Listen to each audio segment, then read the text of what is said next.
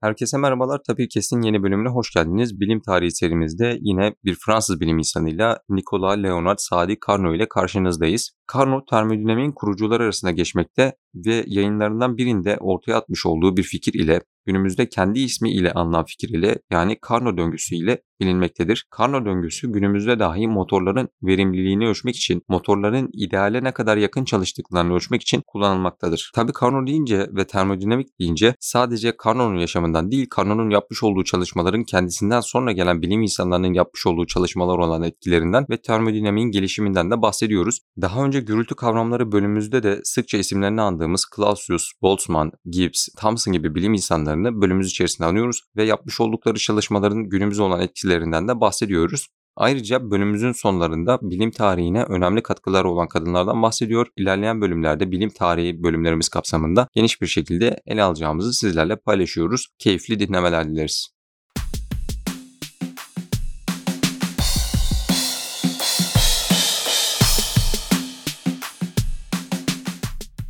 Sen hocam hoş geldiniz. Hoş bulduk Halil. Bilim tarihinde bu hafta Fransız ekolünden devam ederek aslında Fourier ile olan ilişkilerini, daha doğrusu Fourier'in babasıyla olan ilişkilerine de değindiğimiz Nicolas Leonard Sadi Carnot üstüne konuşacağız. Daha önce Sadi Carnot'un çalışmalarından ve Sadi Carnot'un etkilerinden aslında gürültü kavramlarında termodinamiğe ve istatistiksel mekaniğe değinmiştik diyebiliriz. Çünkü Carnot'un çalışmaları Clausius'un, Boltzmann gibi insanların, termodinamiğin kurucuları olarak sayılan insanların çalışmalarının temeli olarak gösteriliyor. Her ne kadar Carnot üzücü bir şekilde zamanında koleradan ölüp bütün çalışmaları neredeyse bütün eşyaları kendisiyle bir anda gömülmüş olsa da yayınlanmış çalışmaları diğer ülkelere ulaştığında bildiğim kadarıyla İngiltere'de Thomson diğer ismiyle Lord Calvin Carnot'a bir kredisini veriyor. Carnot'a bir atıf yapıyor ve Carnot o zaman insanlar tarafından aslında tanınan bir insan da çalışması daha da ön plana çıkmış oluyor. Temel olarak bildiğimiz ülkemizde bazen mucitlerin çıkarmış olduğu kendi kendine enerji üreten motorlar, perpetual machine diye bilinen ve sonsuz aslında %100 verimle çalışan ve hiçbir zaman durmayan bir sistemin aslında işin, çalışmanın, motorun Carnot dönemindeki buharlı makineler yeni yeni çıkarken ve sanayi devrimi yeni yeni ortaya çıkarken Carnot bu makinelerin çalışmasından oldukça etkileniyor ve verimliliğini artırmak amacıyla aslında biraz daha mühendislik kaygılarıyla bunları nasıl daha verimli bir hale getirebiliriz ve bu sistem nasıl çalışıyoryu teorik olarak en ideal bir şekilde zamanın yaygın o görüşü olan kalorik teori ile açıklayarak bir Carnot cycle ortaya koyuyor. Burada kaybolan hiçbir şey yok. Sisteme verilen iş diyelim, sisteme verilen girdi sonsuza kadar devam ediyor ve sonrasında Carnot'un yapmış olduğu bu çalışmalar aslında günümüz işten yanmalı motorların temelini oluşturan çalışma olarak geçiyor. Her ne kadar Clausius gibi bilim insanları Carnot'un bazı noktalarda yanlış olduğunu gösterse de fikirleri ilk ortaya atan dediğimiz gibi Sadi Carnot olduğu için kendisine böyle bir kredi veriliyor. Hocam şimdi sizin Sadi Carnot hakkında yapmış olduğu çalışmalar hakkında Carnot Cycle hakkında bilgilerinizden faydalanmak isteriz. Kısaca böyle bir giriş yapmak ve tanıtmak istesek sizin için Sadi Carnot ne anlama geliyor? Her hemen hemen bilim insanı podcastlerimizde, bilim tarihinde bilim insanları konuştuğumuz podcast'te başladığımız klasik soruyla başlamak istedim. Öncelikle bana bu fırsatı verdiğin için teşekkür ederim Halil. Sadi Carnot bilim tarihinde önemli nirengi noktalarından bir tanesi. Böyle matematikte de birkaç örnek var. Neden önemli? Önce onu söyleyelim. Senin de çok güzel girişte bahsettiğin gibi termodinamik adını verdiğimiz daha doğrusu Lord Kelvin'in sonra William Thomson'ın adını koyduğu kuramın belki de başlarında adı kesinlikle geçmesi gereken isimlerin başında geliyor Carnot. Ancak ben olaya biraz daha farklı bir açıdan bakmak istiyorum. Carnot'un çok kısa süre yaşadığını ve senin de yine girişte belirttiğin gibi mühendislik sahipleriyle bu işleri yapmaya çalıştığını hatta bazı yerlerde de önemli önemli haksızlıklar yaşadığını, buna rağmen yani birazdan da konuşuruz. Buna rağmen kısa yaşamında çok önemli birkaç eser sığdırdığını ama bunların etkisi üzerinden Carnot'un ne kadar önemli birisi olduğunu söylemek istiyorum. İşte belki matematikte de Galois bunlardan bir tanesi olabilir. Yani kısa sürede yaptığı işler ve onunla birlikte dediğin gibi kolera nedeniyle okumalardan öğreniyoruz ki küçültücü bir biçimde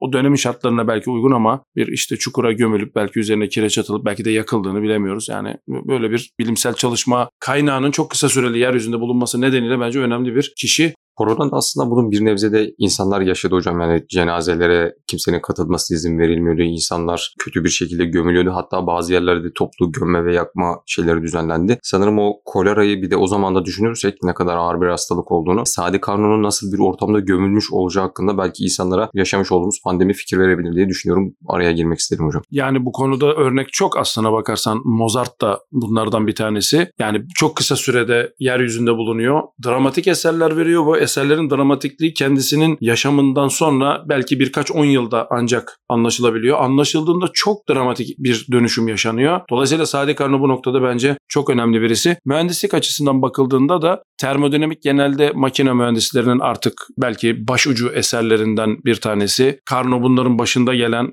Carnot çevrimi adı altında bir çevrimsel sürecin termodinamik yasalarıyla nasıl devindiğini insanlara anlatan önemli bir açıkçası ideal matematiksel araç gibi düşünebiliriz, ideal makine gibi düşünebiliriz. Ancak bizi ilgilendiren kısmına gelirsek hani olayın biraz işaret işleme ve haberleşme kısmına gelirsek Carnot'un açtığı yoldan birkaç tane çok önemli kişinin adını da buralarda da muhtemelen bahsedeceğiz. Söz ederek ilerleyen bir kuramın üzerinde şu an ilerliyoruz. İşte senin de girişte söylediğin gibi gürültü, istatistiksel mekanik ve bunların işte Brownian hareketi, Brown hareketi, Brownian motion. Bunların hepsini bir araya getirdiği sistemi incelerken bu küçük ölçekte bakmanın ne kadar önemli olduğunu ortaya koyduğu bir de bize bir düşünce cihazı ortaya koyuyor Carnot bence. Çünkü bu düşünce cihazını önüne koyup üzerinde tefekkür eden çok önemli isimleri umuyorum ki bu podcast'te bahsedeceğiz. Dolayısıyla Carnot çok kısa süre aramızda bulunmuş. Belki tabii bunun da etkisiyle çok az sayıda eser vermiş ama verdiği eserlerin sayısından ziyade ağırlığı ve hangi büyük zihinlere neler açtırdı düşünüldüğünde bence bilim tarihinde kesinlikle ve kesinlikle ismi altın harflerle yazılması gereken kişilerden biri olduğunu düşünüyorum Ali. Aslında Carnot ailesine baktığımızda hocam isimlerini hem Fransa'nın politik alanında hem askeri alanında hem de bilimsel anlamda ismini çok yazdırmış bir aile. Gördüğüm kadarıyla kendilerine ait şu an Fransa'da böyle müze gibi şeyler falan var. Carnot ailesi sergileri falan yapılıyor ve çeşitli soy ağacı hizmetleri var internette Carnot ailesine ait. Şimdi babası dediğimiz gibi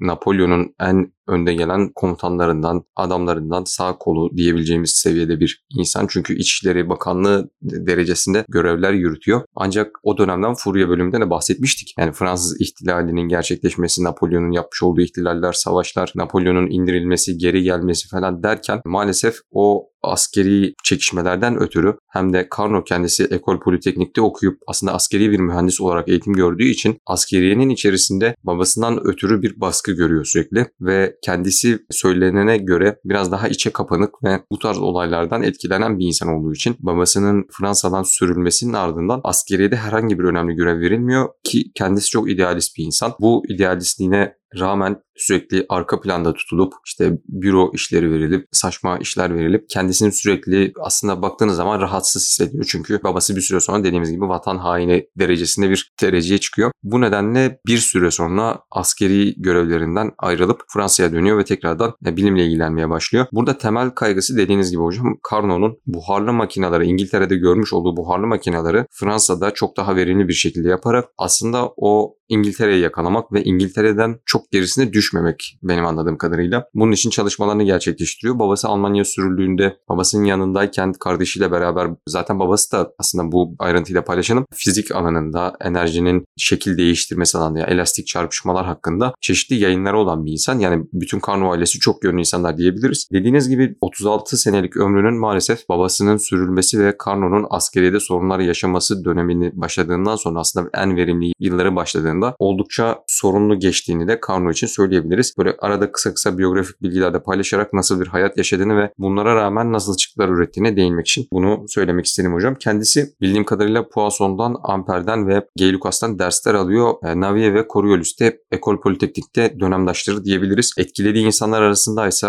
hemen hemen deniz gibi makine mühendisliği alanında, termodinamik ve içten yanmalı motorlar alanında herkesi sayabiliriz diyebiliriz. Clausius, Thomson, Thomson diğer ismiyle Lord Kelvin, Dizel zaten doğrudan buradan esinlenerek çeşitli motorlar ortaya koyuyor. Ve bu noktada Carnot'un çalışmaların etkilerinden bahsedelim demiştik hocam ve buna biraz daha değinmek istiyorum. Carnot neyin önünü açtı? Neleri ilk defa söyledi ve o dönemde sahip olduğu görüşle aslında sonrasında Clausius tarafından çeşitli noktaları düzeltiliyor ve çeşitli noktaların yanlış olduğu söyleniyor. Carnot'un o göstermiş olduğu şey neydi hocam? Yani ya çalışmasının önemi ve bu kadar ününe sahip olmasının önemi neydi? Kısa yanıt Carnot ideal bir şimdiki terimleri kullanarak söyleyeceğim ki kolay anlaşılsın. İdeal bir termodinamik cihazın üst sınırlarının ne olacağını gösterdi. Yani bir cümleyle özetlesek bu tabii ki yaptığı şeyleri saatlerce burada konuşabiliriz. Ancak işte teknik ayrıntıya girmeden aslında çevrimsel bir süreci çok önemli varsayımlarla şimdi burada ikiye ayıracağım müsaadenle çünkü bunun zihinsel bir cihaz olduğunu söylüyoruz. Ancak bunun dünyada karşılığı var. Yani hani bu zihinsel cihazın mevcut olamamasından bahsedeceğiz ama bu zihinsel cihaza yaklaşabildiğimiz durumlardan da bahsediyoruz. Yani Carno'yu büyük yapan bu. Yani oturup duvara bakıp hiç alakası olmayan bir şey söylemiyor Carno. Dünyada gerçeklenebilecek süreçlere yaklaşabilecek ama ideal bir cihazdan bahsediyor. Bu cihazın işte malum temel özellikleri var. Basıncı ve hacmi, bunun yanında sıcaklığı sabit tutmak ve bunları değiştirerek bir çevrim yakalamak ve bunları yaparken de mükemmel yalıtkanlar ve mükemmel kaynaklar varsayan bir durum. Şimdi burada sorunun önemli kısmı şu Halil bence. Carnot bunu yaparken o dönemde hatta Lavoisier'in de aslında bir şekilde üzerinde çalıştığı konular bunlar sonuçta aynı dönemin ait insanlar. İşte kalorik teori dediğimiz yani ısının aslında sanki bir etermiş gibi bir akışkan olduğu fikriyle hareket ediyor ve bütün kuramını bunun üzerine kuruyor ancak kuramını üzerine kurduğu şeyin aslında Carnot'un düşünce yapısında çok anlamsız şeylere evrilmesi söz konusu değil. Yani bunu böyle kabul etsen de böyle çalışıyor. Öbür türlü kabul etsen de evet işin doğasını anlamadığını anlıyoruz ama Carnot'un kaygısı bu değil zaten. Yani ısının içinde ne var, ısı nedir sorusunun yanıtını daha sonra Joule ve işte istatistiksel mekanik Josiah Gibbs, senin de söylediğin gibi William Thomson daha sonra Lord Kelvin ve ilginç bir şekilde İngiltere'de o sırada çift yarık deneyiyle adını andığımız Thomas Young ilginç işler yaparak ve daha sonra Planck kıta Avrupa'sında ve adını yine analım Boltzmann, Ludwig Boltzmann çok değişik şekilde ifade ediyorlar. Ancak o zamana kadar ısının bir mekanik durum olduğu yani mekanik süreçlerin ısıya dönüştüğü, ısının mekanik süreçlere dönüşebileceğini söyleyen kişi aslında Carnot. Çok dolaylı yönden söyledim bunu. Çünkü o zamana kadar işte sürtünme bunun en güzel örneği. Siz hareket ettirdiğinizde ortaya ısı çıkıyor. Ancak Carnot kalorik teoriyi kullanarak yani onu kullanarak derken onu doğru varsayarak değil. O bakış açısıyla ısıyı da mekanik enerjiye dönüştürebileceğini gösteren ve bunun üst sınırlarının ne olduğunu gösteren bir durum. Şimdi tabii insanların aklına şu gelebilir sen de söylüyorsun. Ya buhar makineleri zaten bu değil mi? İşte sıcaklığı harekete çeviriyor.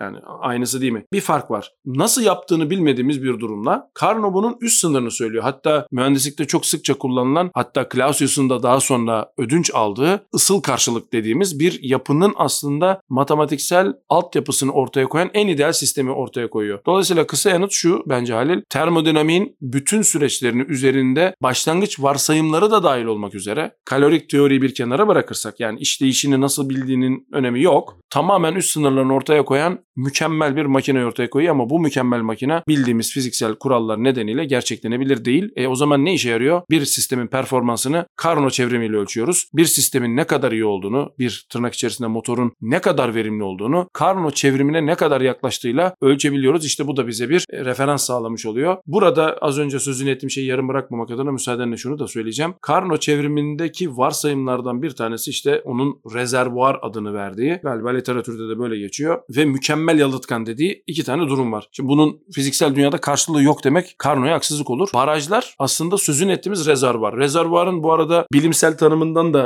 söz etmek gerekebilir. Rezervuar içerisinden aldığınız ya da içerisine koyduğunuz miktarın sistem tanımında rezervuarın toplam kapasitesinde değişiklik olmadığını varsaydığınız kadar büyük kapasiteler. Yani rezervuar bu. İşte baraj aslında bir rezervuar. Gerçekten de şu an değil mi? Barajların önüne koyduğumuz türbinler vasıtasıyla elektrik enerjisi üretiyoruz. Peki mükemmel yalıtkandan ne anlıyoruz? Ben aslında burada dizelden değil çünkü dizelde de benzer bir durum var ama Stirling'in makinasından bahsetmek istiyorum. Stirling'in makinasındaki yalıtkandan bahsediyoruz. Yani sizin işte o Carnot çevrimindeki o çevrimin işte dört zamanlı motordaki o ikinci ve üçüncü zamanlarına tekabül eden kısımlarında sizi rezervuardan ayıran ve diğer tarafa geçmenizi sağlayan bölgedeki o ayrımı sağlayan şey mükemmel yalıtkan. Tabii mükemmel yalıtkandan bahsetmiyoruz. Ancak çok iyi yalıtan malzemelerle zaten Carnot çevrimine yaklaşabiliyoruz bugün. Dolayısıyla biraz uzun zaman aldı bunu anlatmam ama kısa yanıtı ek olarak söyleyeceğim şey şu. Carnot fiziksel dünyada kullandığımız tekniklerin idealleştirilmesini sağlayarak bir makine tasarlıyor ama bunlar yeryüzünde mevcut olamayacak sistemler olarak ifade edilmesinin temel nedeni termodinamiğin kendi yasaları olacak. Ama bir rezervuar tanımı hala şu anda mevcut. Bir mükemmel yalıtkan tanımı tırnak içerisinde hala mevcut. Bu tarz varsayımlardan bahsetmiyorum Ali. Hocam şimdi burada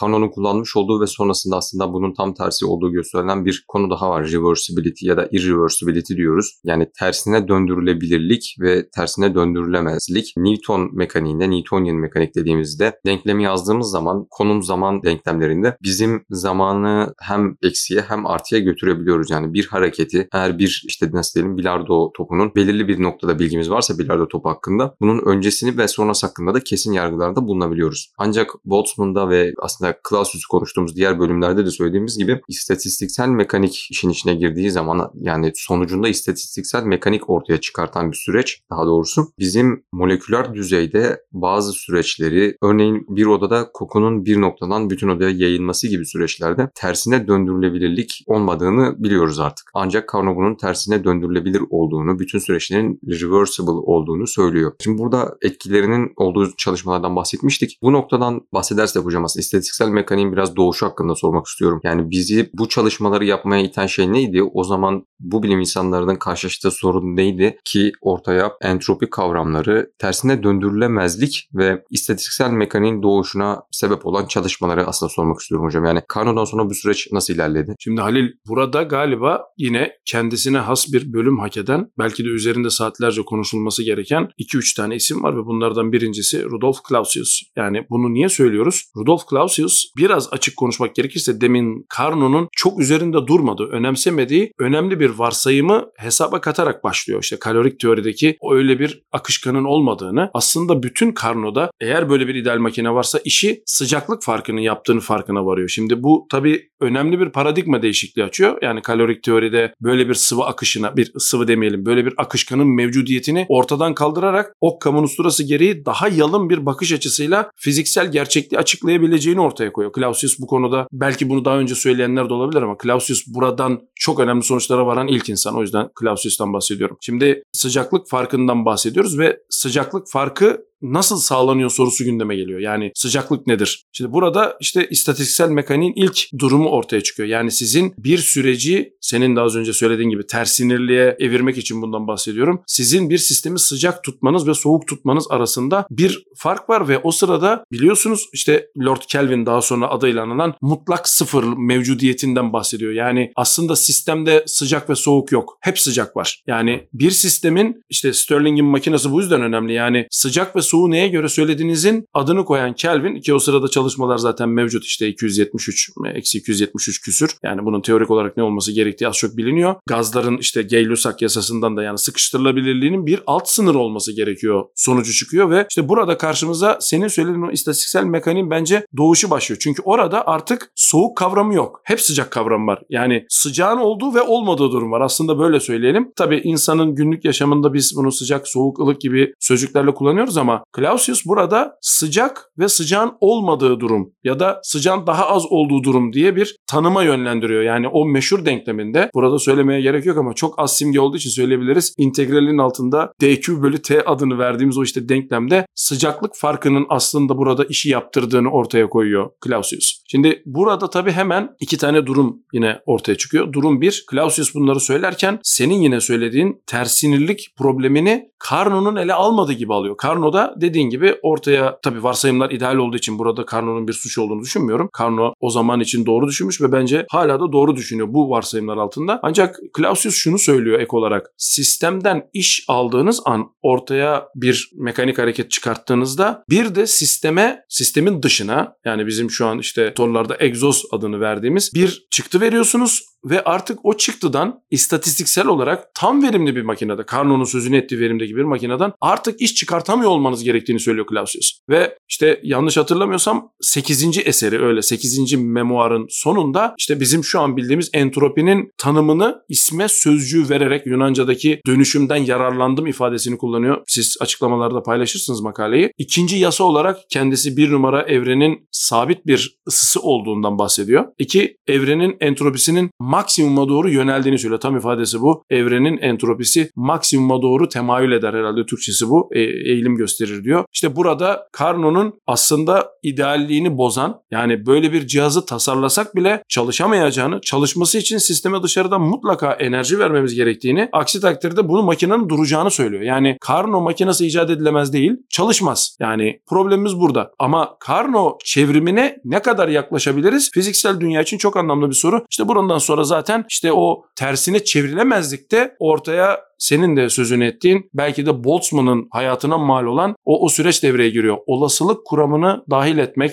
Boltzmann makalesinde bunu açıkça söylüyor ve en büyük itirazı buradan açıkçası alıyor Boltzmann. Sözünü ettiğimiz süreçler Clausius'un moleküler hareket yani daha doğrusu molekül demeyelim ama sistemi oluşturan küçük parçaların çok hızlı hareket edebilmesiyle alakalı görüşünü alıp biz bunun dışarıdan gözlemci olarak bir ortalamasını görüyoruz. Demek ki sisteme olasılık kuramı dahil edilmeli ifadesinden yürüyerek işte daha sonra dediğin gibi Josiah Gibbs Hatta Planck hepsi işin içine girerek bizim daha sonradan kuantum mekaniğe doğru evrilen işin olasılıksal yapısı yani istatistiksel mekanikle başlayan ve kuantum mekaniğe doğru evrilen bir süreci başlatmış oluyor Carnot'un çakmış olduğu kibrit bence Halil. Hocam bu noktada şimdi aslında Boltzmann'ın söylediği şey ve buna gelen itirazlarda ben biraz da epistemolojik bir tartışma olduğunu düşünüyorum. Çünkü hani Newtonian mekaniği dediğimizde işte orada bilgi yani bilmek insan bir şeyleri mutlak olarak bilebilir ve bir şeylerin geleceği hakkında, geçmiş hakkında, bir şey hakkında mutlak bilgiye sahip olabiliriz diye bir görüş var anladığım kadarıyla. Bu görüş aslında 1900'lerde tekrardan 20. yüzyılın sonlarında bilimsel anlamda artık keşfedilecek pek de bir şey kalmadı diyen insanlarda da olduğunu düşünüyorum. Boltzmann aslında benim görüşüme göre yani benim okuduğum kadarıyla ve anladığım kadarıyla insanın bu bilgi bilimsel olarak aslında mutlak doğruya ve mutluğa erişemeyeceği her zaman işaretler ve sistemlerde hep konuştuğumuz gibi yani eğer bir işaretimiz zamanda sonsuz ise zamanda sınırlı oluyor. Buna Heisenberg belirsizlik ilkesi de diyoruz. Yani bir parçacığın aynı anda hem e, momentum hakkında hem de konumu hakkında kesin bilgiye sahip olamayız ve aslında burada istatistiksel mekanik daha önceki bölümlerde konuştuğumuz gibi biraz da kuantum mekaniğinin önünü açıp 21. yüzyılın devrimsel gelişmelerine yol açıyor diye diyebiliriz bence. Bu konudaki görüşlerinizi de merak ediyorum. Yani insan mutlak doğruyu bilebilir mi? İkisi arasında böyle bir ilişki kurabilir miyiz? Ben biraz daha geriye sarıp özellikle Newton'dan sonra yine Fransız ekolünden konuştuk da Laplace'ın aslında sisteme nasıl dahil olduğundan bahsedeceğim biraz. Sonra soruna yanıt vermeye çalışacağım kendimce.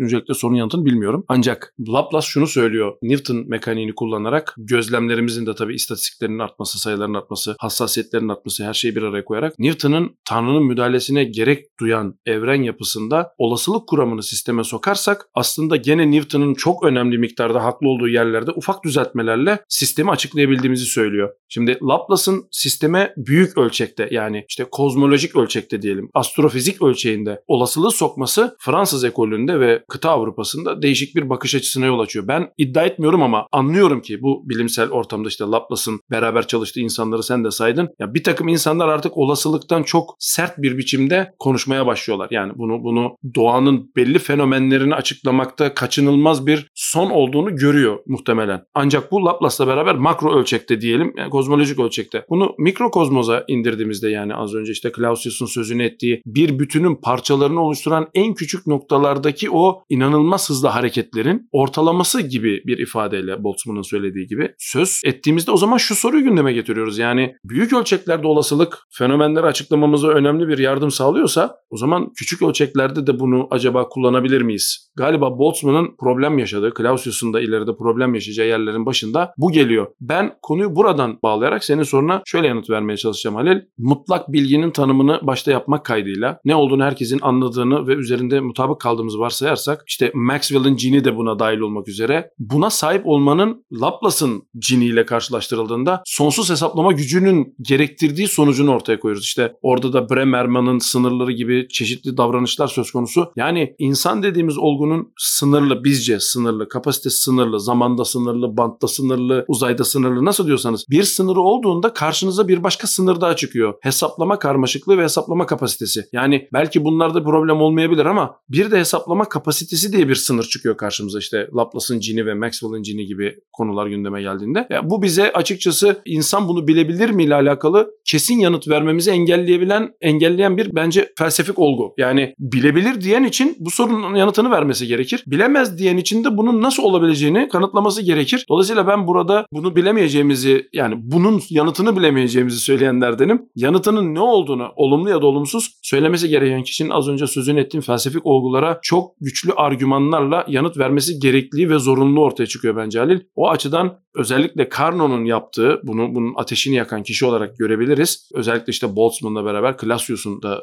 önderliğini yaptığı bir süreçte 20. yüzyılın başına gelindiğinde böyle bir durum var. 21. yüzyılın başına gelindiğinde paradigmanın tamamen olasılıktan kopamadığı bir durum var. Artık mekanik süreçlerin içerisinde bile olasılıksal sistemlerin artık sonuna kadar olduğu bir bence 100-200 yıldan söz ediyoruz Halil. Hocam bilim tarihi bölümlerimizde sürekli böyle çeşitli alanlarda farklı işler yapmış önemli bilim insanlarından bahsediyoruz. Bunların arasında bir de kadın var. Bu dönemde özellikle ismini anmak ve yaptığı çalışmalardan ve dönemdeki etkilerinden bahsetmek isterim bu bölüm içinde. Çünkü termodinamikle alakalı ve aslında Einstein'ın yapmış olduğu çalışmalara kadar uzanan ilk defa enerjinin varlığından ve enerjinin hızın karesi ile orantılı olduğundan bahseden bir bilim insanı olarak geçmekte. Ayrıca dönemde Voltaire ile olan ilişkisi ve aslında biraz da dönemin sosyal çevresi içerisinde yapmış olduğu çalışmalarla ve ilişkileriyle sansasyonel bir noktaya gelen, bir işler yapan bir kadın Emilie du Châtelet diye geçmekte. Kendisi Newton'un Principia'sının Fransızca'ya çevrilmesinde büyük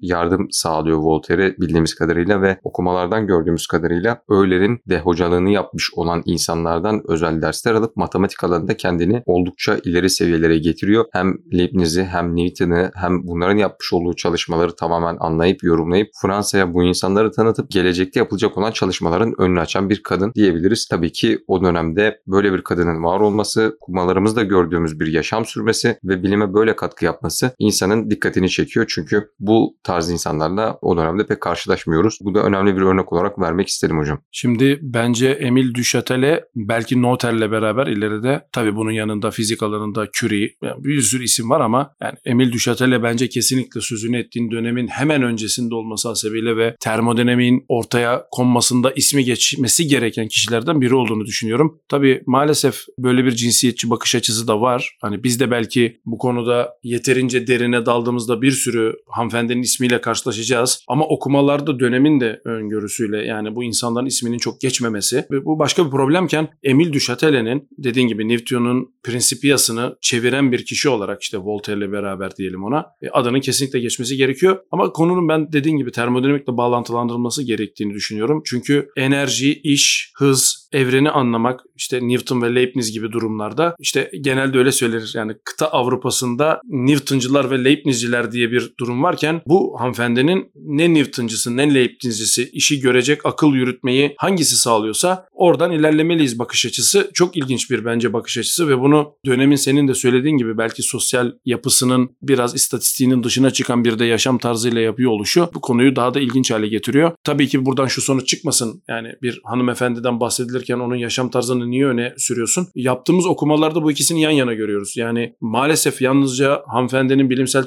çalışmalarından söz etmiyor okumalarımız. Biz sadece onu konuşmak isteriz ama bu düşünce yapısıyla ortaya çıkan durumun kendisinin evliliğinin belli bir döneminden sonra ortaya çıktığını söylüyor insanlar. Yani bunu öne çıkartmıyoruz. Buradan böyle bir e, algı ortaya çıkmasın lütfen. Yani belli bir seviyede sosyal statüsünün gerektirdiğini yerine getirdikten sonra neş ünema bulan çalışmalarından bahsederken bunu söylüyor insanlar. Yani aslında hocam belki o dönemde pek çok şu an günümüzde olduğu gibi yani Nobel ödülünü alan CRISPR-Cas9'ı geliştiren iki insan da Fransızdı ve Fransız kadınlardı diye biliyorum hocam. Tekrardan kontrol ederiz. Belki de o dönemde zaten Emil Şötelen'in bu kadar kendi istediği şekilde yaşaması sayesinde bunlara ilgi duyup bunları gerçekleştirmiş olabilir diye düşünüyorum. Çünkü yani o zaman da pek çok kadın var. Pek çok kadın bunların eğitimini alıyor. Ancak aradan sıyrılan kişi olarak Şötelen'in çıkması, Fransız Bilimler Akademisi'ne başvurması ama kadın olduğu için sadece reddedilmesi gibi zorluklar hiçbir zaman onu yıldırmamış diyelim. Kendi çalışmalarına devam etmiş, kendi yaşamına devam etmiş ve kendi katkıları bilim dünyasına, bilim camiasına yapmış olduğu katkıları sunmuş. Dediğiniz gibi aslında belki de bu sayede bu çalışmaları yapabilmiştir diye düşünüyorum. Hatta belki özellikle bakış açısında Newtoncu bakış açısında ışığın davranışıyla alakalı. Corpuscle dedikleri yani Türkçe'ye belki parçacık